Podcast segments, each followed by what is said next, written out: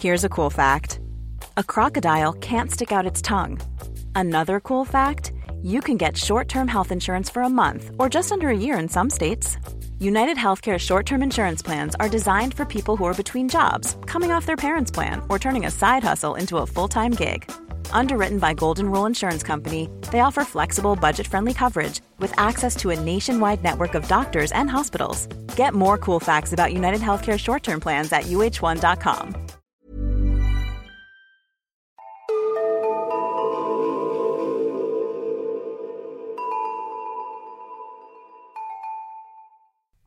och välkomna till Nära ögat, en true crime-podd för mesar. Mitt namn är Alexandra Kentsdottir. Och jag heter Amelia Ingman. Välkomna till avsnitt 37. Om ni inte redan följer oss på Instagram eller Facebook så tycker jag att ni ska hitta oss. Ja, och där heter vi Nära ögat podd. Så in och kolla där. Vi lägger upp bilder varje vecka från fallen som vi tar upp och vi älskar att få höra er feedback. Så kommentera gärna vad ni tycker och om det är något speciellt fall som ni vill att vi ska ta upp eller bara... Vad ni tyckte om fallet. Ja, precis. Det är alltid kul att höra era teorier eller åsikter. Ja, verkligen. Så in och kika på Nära ögat podd på Instagram och Facebook. Ska vi köra igång? Ja, det tycker jag. Idag ska jag berätta om djurälskaren Jan Gold. Mina källor är ett avsnitt av Wonder som heter Human Prey en artikel av Chicago Tribune och The Seret News. Jan Gold sitter i styrelsen för Boise Zoo som är en väldigt populär och välbesökt djurpark i södra Idaho i USA. Den 11 augusti år 2000 arbetar Jan med att arrangera ett välgörenhetsevent som ska hållas på djurparken den här kvällen. Och festen har namnet The Feast for the Beast. Älskar ändå namnet. Tycker du inte det är olycksbådande? jo. The Feast for the Beast. Det är ett stort event och under kvällen så kommer de att hålla en tyst aktion, en liveaktion det kommer finnas underhållning och allt detta kommer äga rum på själva djurparken.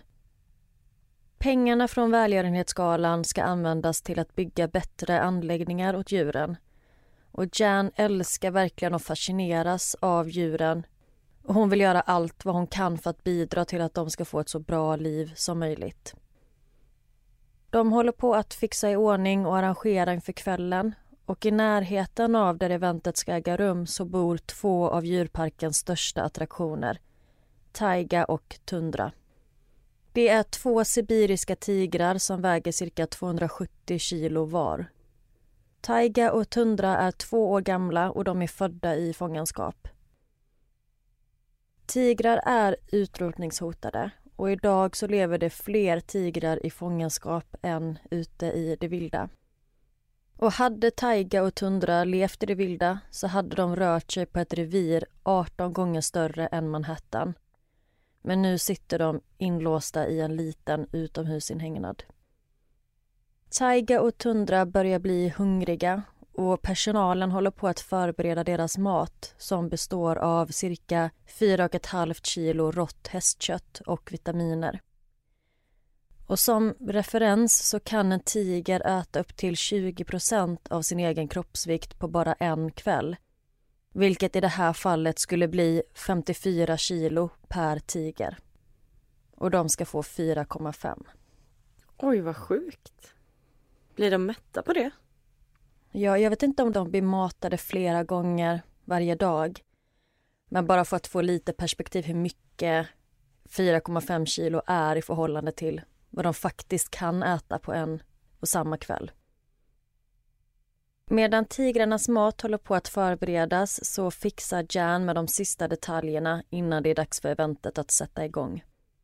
Hon behöver bara och göra några sista ärenden och hämta lite saker för kvällens aktion. Annars var allt i stort sett klart. Runt om i djurparken håller personalen på att avsluta dagens arbetssysslor de städar djurens burar och plockar undan efter arbetsdagen. Och I tigerinhägnaden så finns det flera mindre angränsande burar dit man tar tigrarna när det är dags att ge dem mat. Och av misstag så lämnas dörren till en av de här burarna olåst, men ingen märker det. Eventet har börjat. Jan hälsar alla gästerna välkomna och hon önskar dem en trevlig kväll. Det bjuds på grillat, det finns en stor buffé och gästerna minglar runt i partytälten medan solen går ner. Djurparkens största event är i full gång och det är riktigt bra uppslutning. Efter att underhållningen är avklarad så är det nu dags för aktion.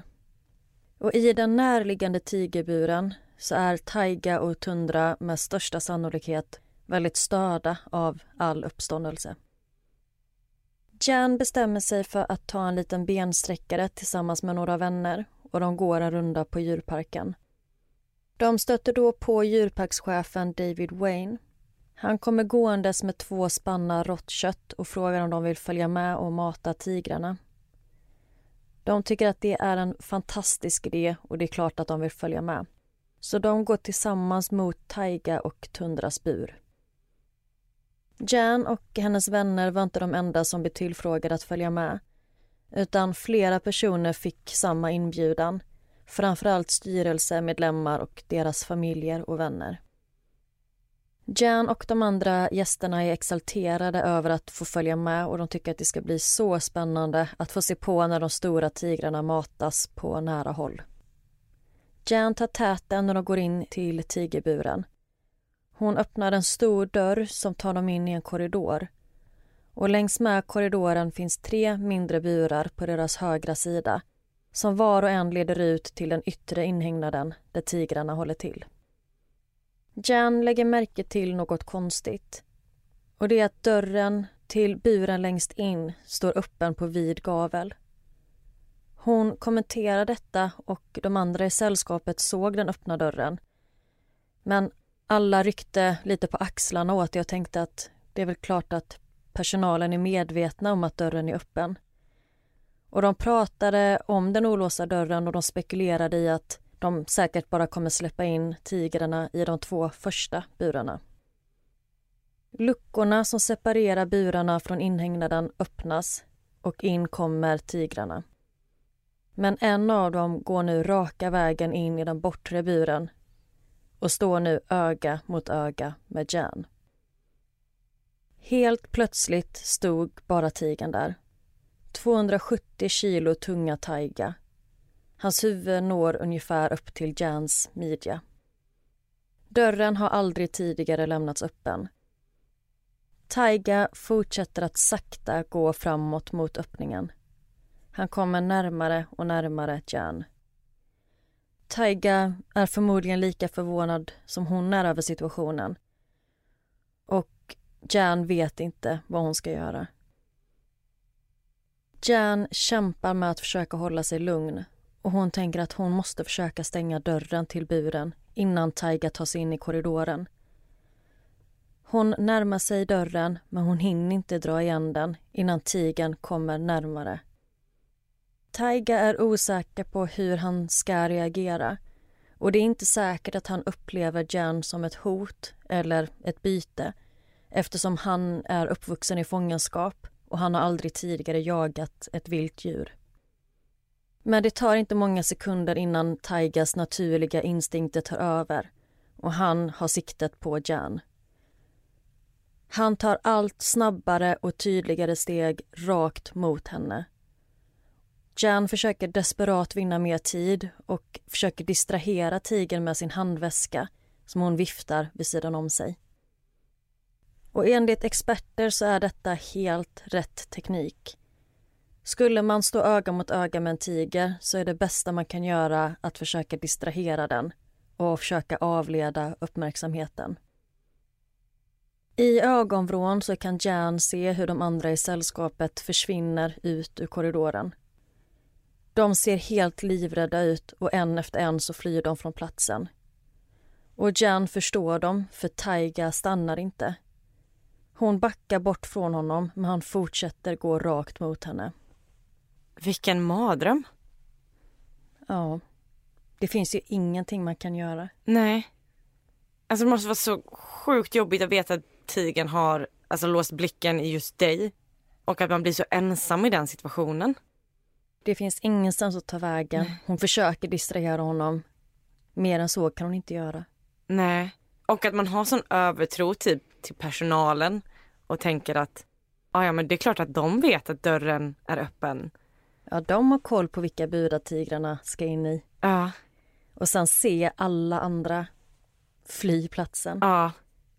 Nej usch. Men Taiga har fortfarande inte gjort något utfall eller försökt attackera Jan. Och det kan bero på att tigrar vanligtvis attackerar sina byten bakifrån. Och utan att inse det själv så gör Jan ett fruktansvärt misstag.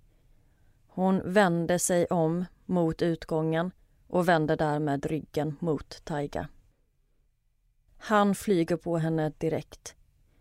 Jan faller ner på golvet och hon beskriver det hela som helt surrealistiskt. När en tiger attackerar sitt byte i det vilda så brukar de bita tag i bytets hals för att sedan slita ner det på marken och bryta halsen av bytet. Det biter så att halskotorna går sönder och sen brukar de släpa iväg bytet till en annan plats för att äta. När Jan ligger med ansiktet ner mot golvet så kan hon känna tigerns tyngd i sin rygg och Taiga biter tag i hennes huvud. Jan hinner tänka att hur ska jag kunna överleva detta? Tigerns starka käkar kan utan problem slita sönder Jans nackkotor och döda henne med ett enda bett. Men Taiga är helt oerfaren och han vet inte hur eller var han ska bita. Men han har hennes huvud i munnen och han fortsätter bita flera gånger och det blöder fruktansvärt från Jans huvud. Men det här är så hemskt, alltså fatta. Nu vet jag inte hur länge hon ligger där, men att veta att man är i en tigers mun. Mm. Om han bara tar i nu så dör jag. Ja, så är det över. Och han fortsätter ju bita tag om och om igen, men han får liksom inte rätt grepp. Nej. Samtidigt så försöker djurparkschefen att skrika och distrahera Taiga, men han lyckas inte. Allt han kan göra är att se på och det finns ingen chans för honom att stoppa den här attacken. Jan berättar att hon trodde att tigern hade bitit igenom och krossat skallen för det lät så fruktansvärt högt varje gång han bet. Och sen helt plötsligt så slutar han bita och bara stannar till och håller hennes huvud stilla i munnen. Och det är blod överallt.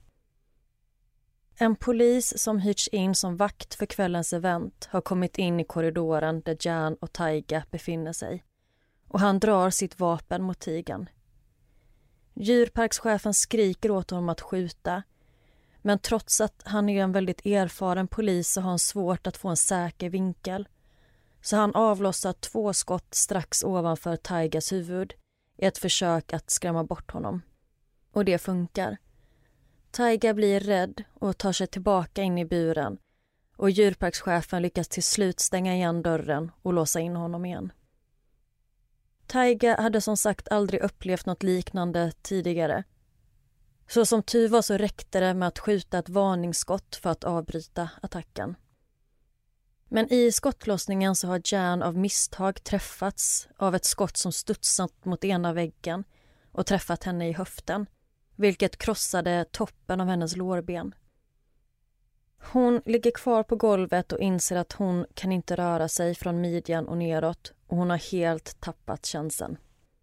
På grund av skottet eller typ tyngden av tigern? Eh, skottet. Men nej. Ja. Jan förs akut till sjukhuset och hennes skador är fruktansvärda. Sjukvårdarna visste inte ifall hon skulle klara sig eller inte. Och om hon klarar sig så vet de inte ifall hon någonsin kommer kunna gå igen. Hon hade så många nervskador efter skottet eftersom kulan hade exploderat i lårbenet när den träffat henne. Och hon har än idag splitter kvar från kulan i benet. Jan har förlorat runt en tredjedel av sin nerv och muskelaktivitet i benet. Men läkarna lyckas ändå rädda det så att hon blir inte förlamad. Men det tog henne ungefär två år att återhämta sig efter den här fruktansvärda olyckan. Men det var inte bara de fysiska ärren som Jan behövde bearbeta utan under en väldigt lång tid efteråt så kunde hon knappt stänga ögonen utan att allt kom tillbaka till henne. Och Det var precis som att hon återupplevde attacken igen.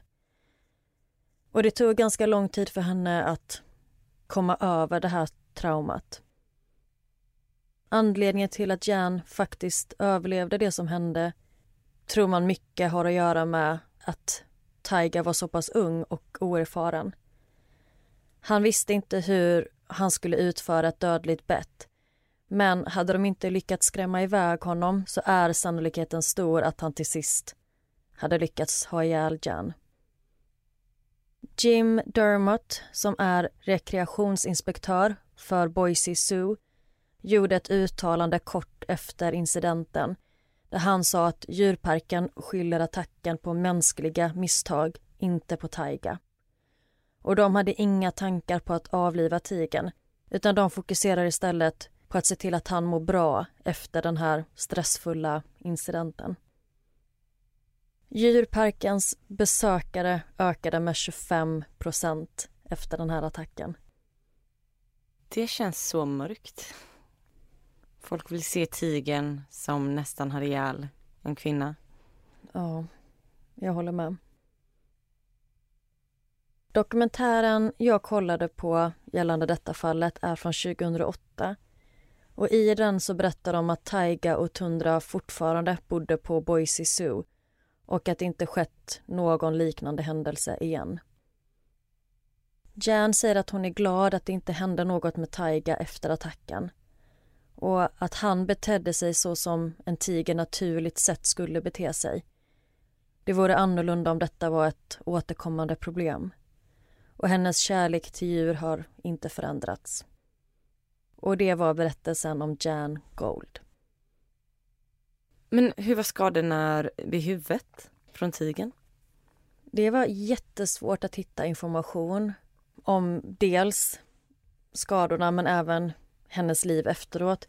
Men om jag förstod det rätt så var det bara att tigen punkterade, vad säger man, huden eller han krossade inte skallbenet.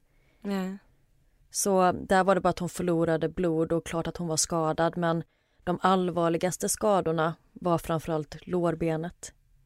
Det är ändå sjukt att det var de mäns alltså mänskliga skadorna som skadade mer. Mm.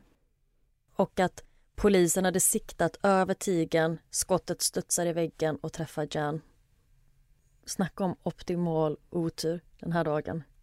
Verkligen. I vissa av de här källorna så var det en del som sa att väljer man att hålla ett av världens farligaste rovdjur bakom ett galler i ett zoo så medföljer vissa risker.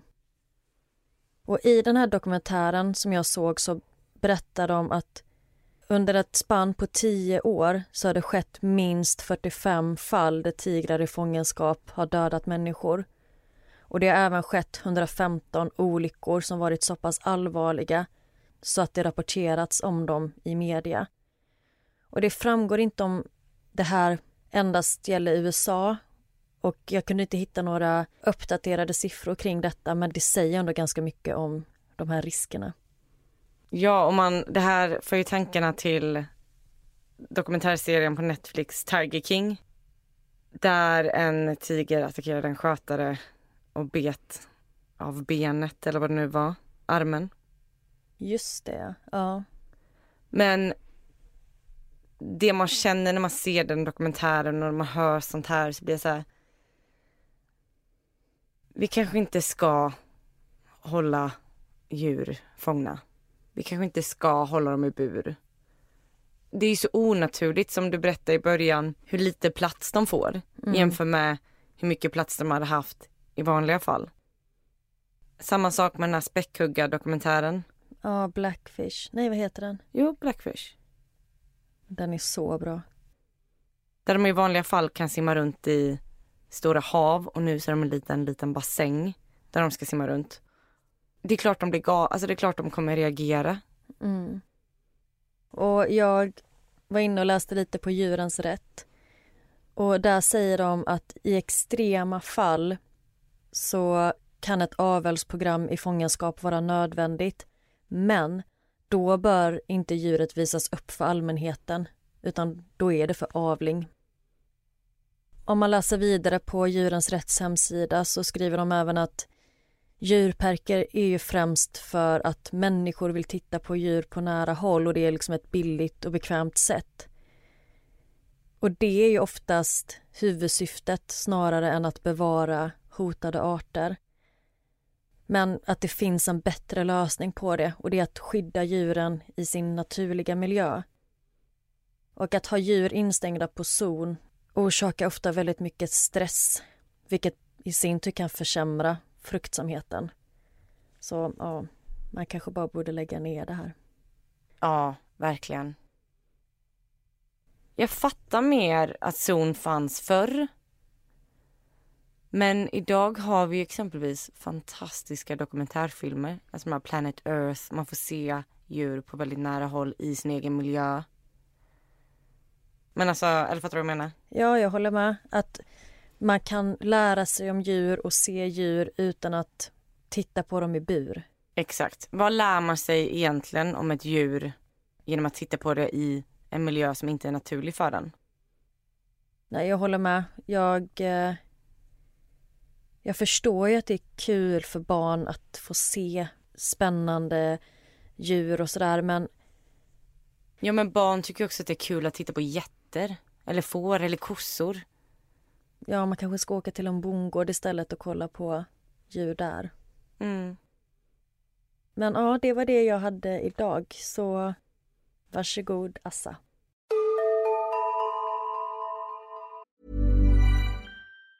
This Mother's Day, celebrate the extraordinary women in your life with a heartfelt gift from Blue Nile. Whether it's for your mom, a mother figure, or yourself as a mom, find that perfect piece to express your love and appreciation. Explore Blue Nile's exquisite pearls and mesmerizing gemstones that she's sure to love. Enjoy fast shipping options like guaranteed free shipping and returns. Make this Mother's Day unforgettable with a piece from Blue Nile. Right now, get up to 50% off at BlueNile.com. That's BlueNile.com.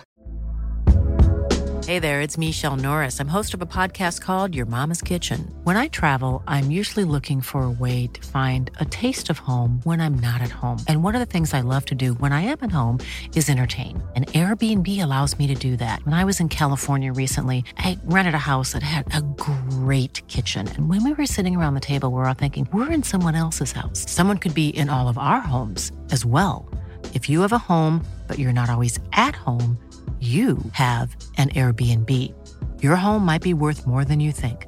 Find out how much at airbnb.com slash host.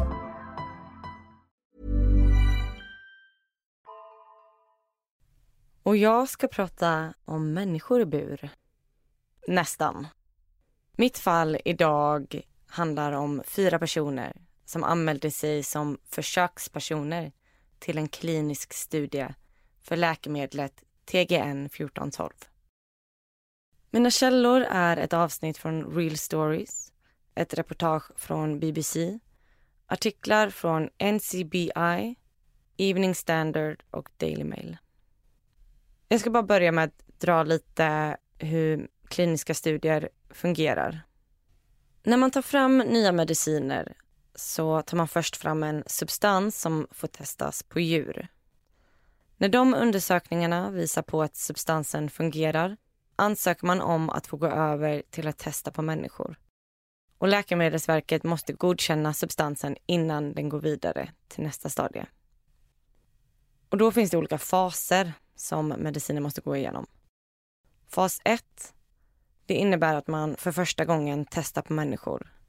Och då används oftast friska unga män som försökspersoner. Och anledningen till varför det är män som testar är för att man inte vill riskera att kvinnor ska bli infertila. Löper inte män också den risken?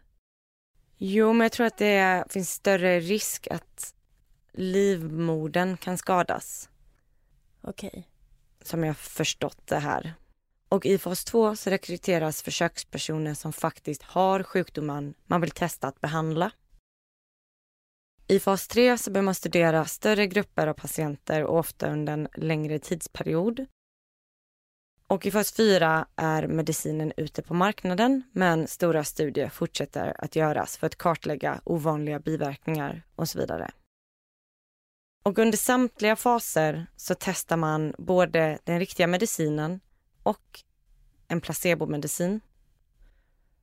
Och ingen, varken patienterna eller läkarna, vet vem som har fått vad.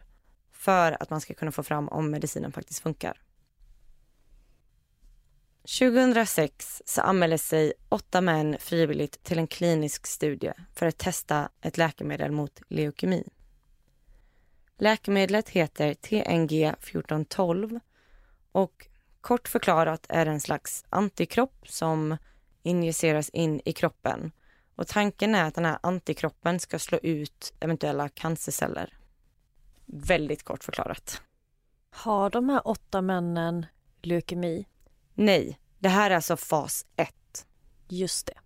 Det här är alltså åtta unga friska män. Företaget som ska utföra den här kliniska studien heter Parexel International Ltd och ligger i London. Företaget är ett stort multinationellt bolag som arbetar med research och forskning kring mediciner.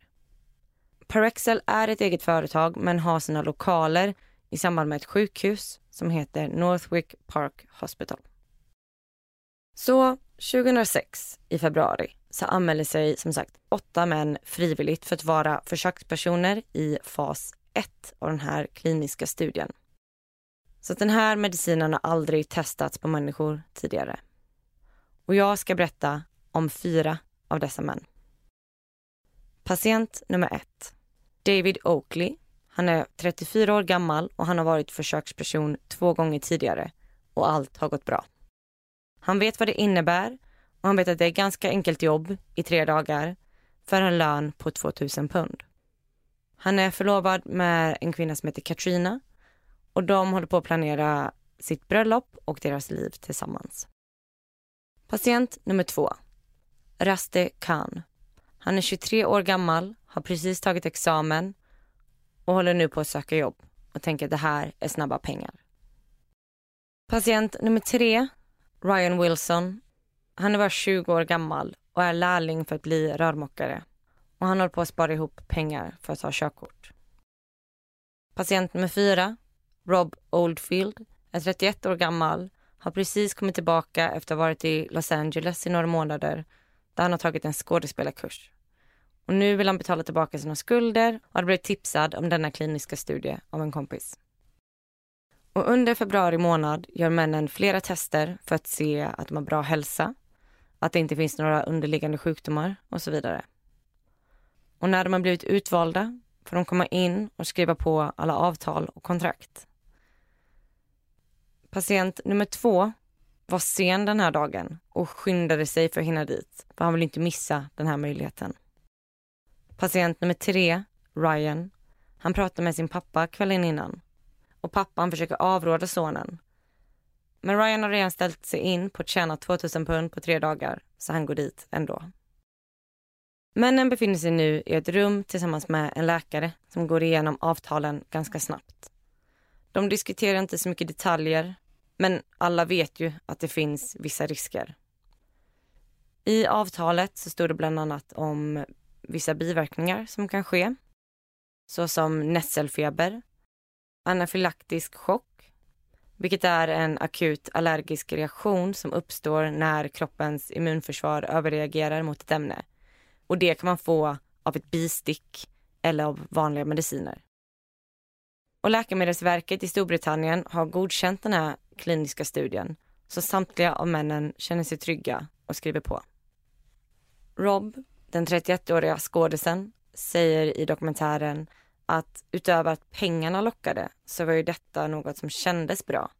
Man hjälper till att driva forskningen framåt och ta fram mediciner som i sin tur kan rädda liv. Och alla mediciner som finns har ju någon gång gått igenom dessa tester så det kändes väldigt bra att få vara en del av det. Måndag den 13 mars 2006 så påbörjas studien. Männen samlas i ett rum där det finns varsin sjukhussäng. De får lägga sig på sängarna och så kopplas de upp mot maskiner som ska hålla koll på deras värden. Sex av männen ska få medicinen och två av männen kommer få placebo. Men varken männen eller forskningsteamet vet vem som får vad. Forskningsteamet leds av läkare Daniel Bradford. Dr Bradford brukade själv ställa upp som försöksperson under sin studietid men har nu i rollen som läkare lett över 300 kliniska studier. Klockan 08.00 är det dags att injicera patient 1. Det vill säga 34-åriga David. Injektionen de får är ungefär en 500 del av den injektion som djuren hade fått. Och i den här studien så var det apor som hade fått medicinen. De injicerar patienterna med 10 minuters mellanrum. Så 08.010 får patient nummer två, Raste, sin dos. Och han berättar i efterhand att han var lite mer nervös nu när han faktiskt låg där kopplad till alla maskiner. Det kändes mycket verkligare. Men själva injiceringen gick snabbt och läkarteamet gick raskt över till nästa person. Men det tar inte lång tid innan patient 1, David, börjar få ont i huvudet. Han har tagit med sig massor av böcker som han ser fram emot att få läsa. Men han hinner inte ens börja läsa dem. Huvudet gör för ont. Och innan teamet ens hunnit injicera alla försökspersoner har David extrem migrän. Han tillkallar personal och de börjar badda honom med en kall kompress i pannan då de inte vill ge några andra mediciner för de vill inte påverka resultatet i den här studien. Teamet fortsätter och ger samtliga i gruppen sin injektion. Patient nummer två, Raste, ligger och läser när han ser hur patient ett börjar slita av sig tröjan på grund av att han är så varm. Och kort därefter börjar fler av killarna få ont i huvudet. Försökspersonerna börjar nu skrika rakt ut av smärta. Och Raste ligger där och väntar på att samma sak ska hända honom. Patient nummer ett, David, har ont i hela kroppen. Han skriker rakt ut. Han vrider och vänder på sig för att hitta en position där inte allt ska göra ont. Patient nummer fyra, skådisen Rob, börjar nu skaka okontrollerat. Han fryser inte, men hans kropp reagerar som om den gjorde det. Det dröjer inte lång tid innan rummet är som ett krigsfält. Försökspersonerna skriker, kräks och svimmar. En av patienterna försöker ta sig därifrån. Han skriker att han struntar i pengarna, han vill bara hem. Och även personalen blir chockad. De har aldrig kunnat förutse det här och gör allt i sin makt för att hjälpa försökspersonerna. Klockan 12, fyra timmar efter studien startar, ringer Dr. Bradford till Northwick Park Hospital. Sjukhuset som researchavdelningen ligger bredvid och ber om hjälp. Han springer också ner till sjukhuset och drar med sig två läkare som han hittar. Försökspersonerna är i akut behov av hjälp. Patient nummer två, Raste, känner fortfarande ingenting. Sköterskorna kopplar ut honom och berättar att han måste varit en som har fått placebo. Så han blir nu hemskickad tillsammans med den andra personen som också fått placebo. Och han förstår att det här handlar inte längre om att undersöka medicinen utan snarare att försöka hålla försökspersonerna vid liv. Männen faller in och ur medvetande och de blir nu flyttade till sjukhuset. De har hög feber, organsvikt och blod och vätskor har börjat nå lungorna. Klockan åtta på kvällen, tolv timmar efter studien startade, så blir patient nummer tre, Ryan, vars pappa inte ville att han skulle göra studien, allt sämre. Han tas in till intensivvårdsavdelningen där han läggs i respirator. Nu börjar njurarna hos männen lägga av. Men de har inte tillräckligt många maskiner på sjukhuset som kan hjälpa dem. Så de får med hjälp av polis och ambulans hämta sådana maskiner på andra sjukhus. Läkarna förstår nu att de måste påbörja en ordentlig behandling för att inte förlora männen. Men de måste ju också förstå vad det är de ska behandla. Männen såg ut att ha fått en svår infektion och läkarna började spekulera kring om någonting kan ha hänt med medicinen. Om något med medicinen kan ha skapat en infektion hos dem. Dr Bradford, som leder den kliniska studien, han börjar frenetiskt läsa igenom alla rapporter om djurförsöken.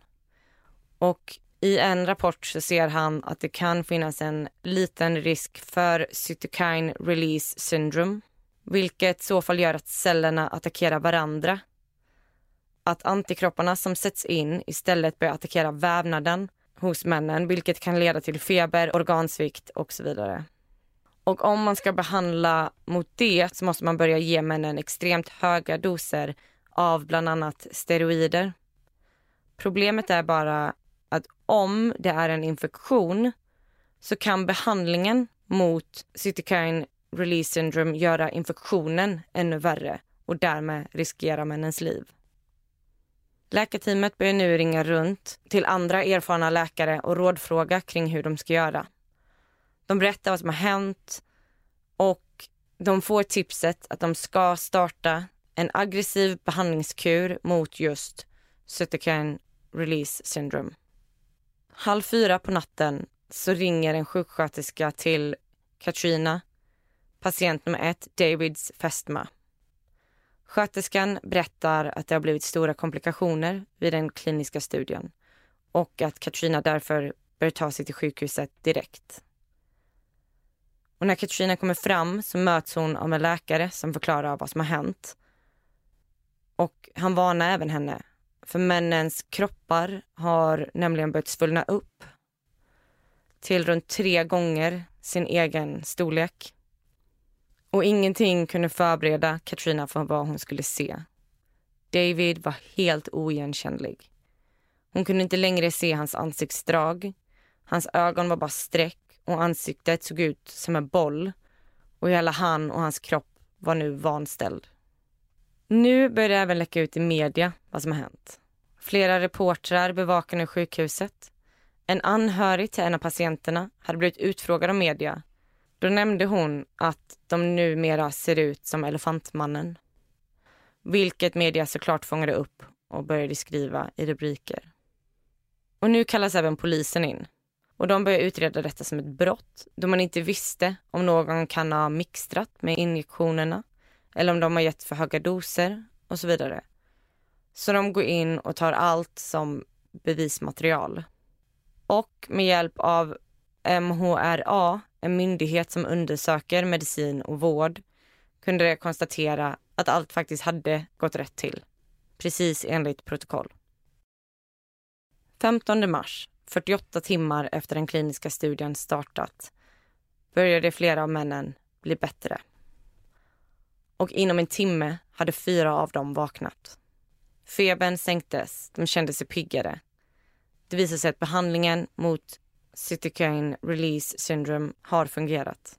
Efter någon vecka har alla försökspersoner, förutom patient 3, Ryan, skrivits ut.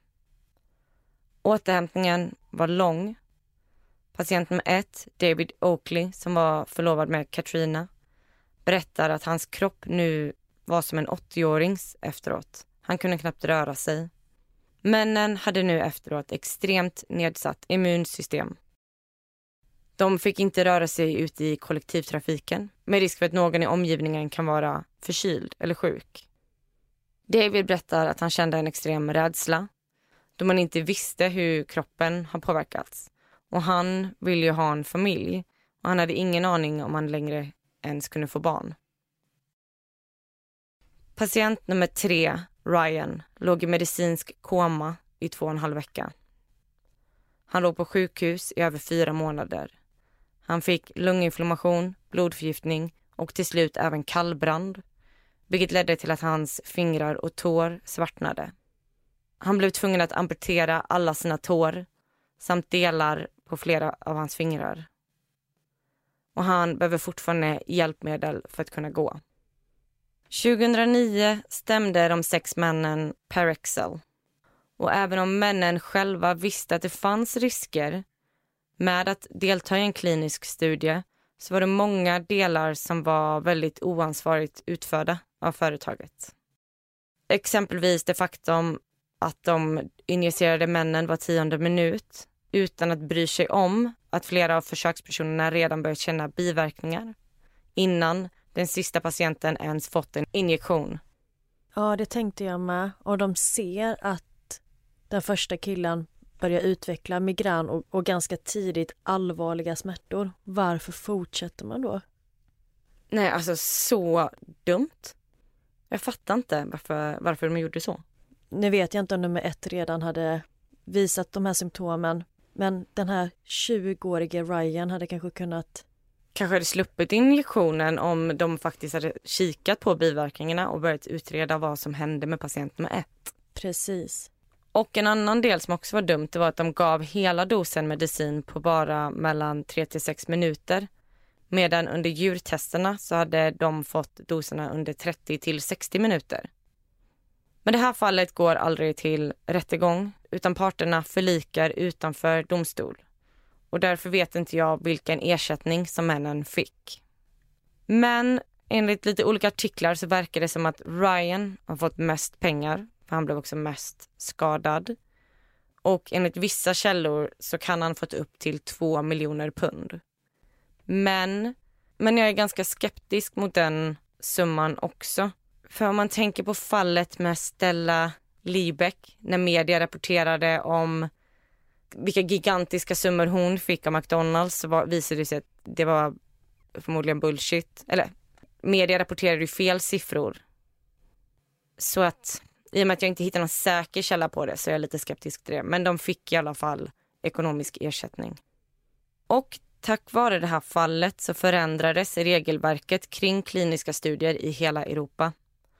Exempelvis så är det inte längre lagligt att ge doserna så tätt inpå utan man måste undersöka om patient 1 får någon biverkning innan man går vidare och ger fler medicinen. Patient nummer 1, David Oakley, gifte sig med Katrina tre månader efter studien. Och idag har de tre barn tillsammans.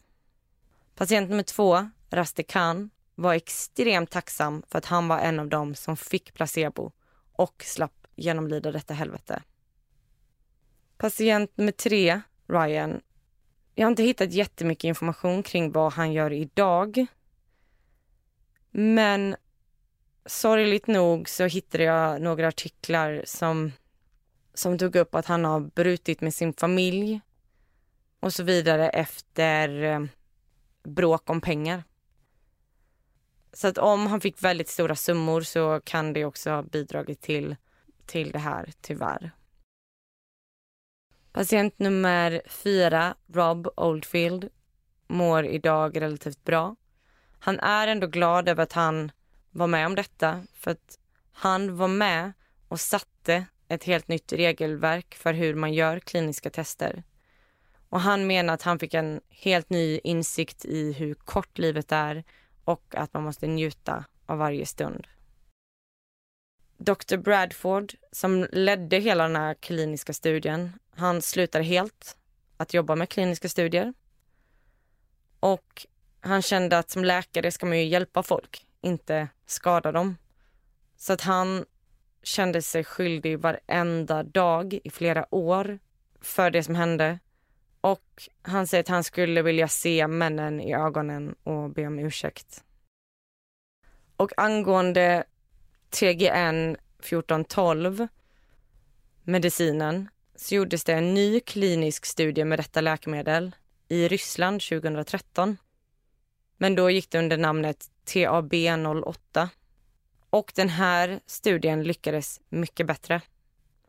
De använde sig av 0,1 procent av den dosen som männen i London fick. Och de injicerade det också på tre gånger så lång tid. Och man tror att den här medicinen kan i framtiden hjälpa till att behandla autoimmuna sjukdomar. Och det här var historien om försökspersonerna av TNG 1412. Hey, it's Paige DeSorbo from Giggly Squad. High quality fashion without the price tag. Say hello to Quince. I'm snagging high-end essentials like cozy cashmere sweaters, sleek leather jackets, fine jewelry, and so much more. With Quince being 50 to 80% less than similar brands. And they partner with factories that prioritize safe, ethical, and responsible manufacturing. I love that. Luxury quality within reach. Go to quince.com slash style to get free shipping and 365-day returns on your next order. quince.com slash style. Gud, vilket skräckscenario. Mm. Ja, ingen av dem väntade sig nog att det kunde gå så här. Trots att man ändå är medveten om att det finns risker med att ställa upp på den här typen av test. Ja, alltså man förstår ju att det finns risker men, ja, men som jag berättade i början, alltså biverkningarna var ju typ nässelfeber, visst så här, du kan hamna i chock. Men att alla männen som fick medicinen, alltså det var ju ett krigsfält. Mm. Det var ju bara extrem smärta, kräkningar, folk svimmar, svullnar upp. Fruktansvärt.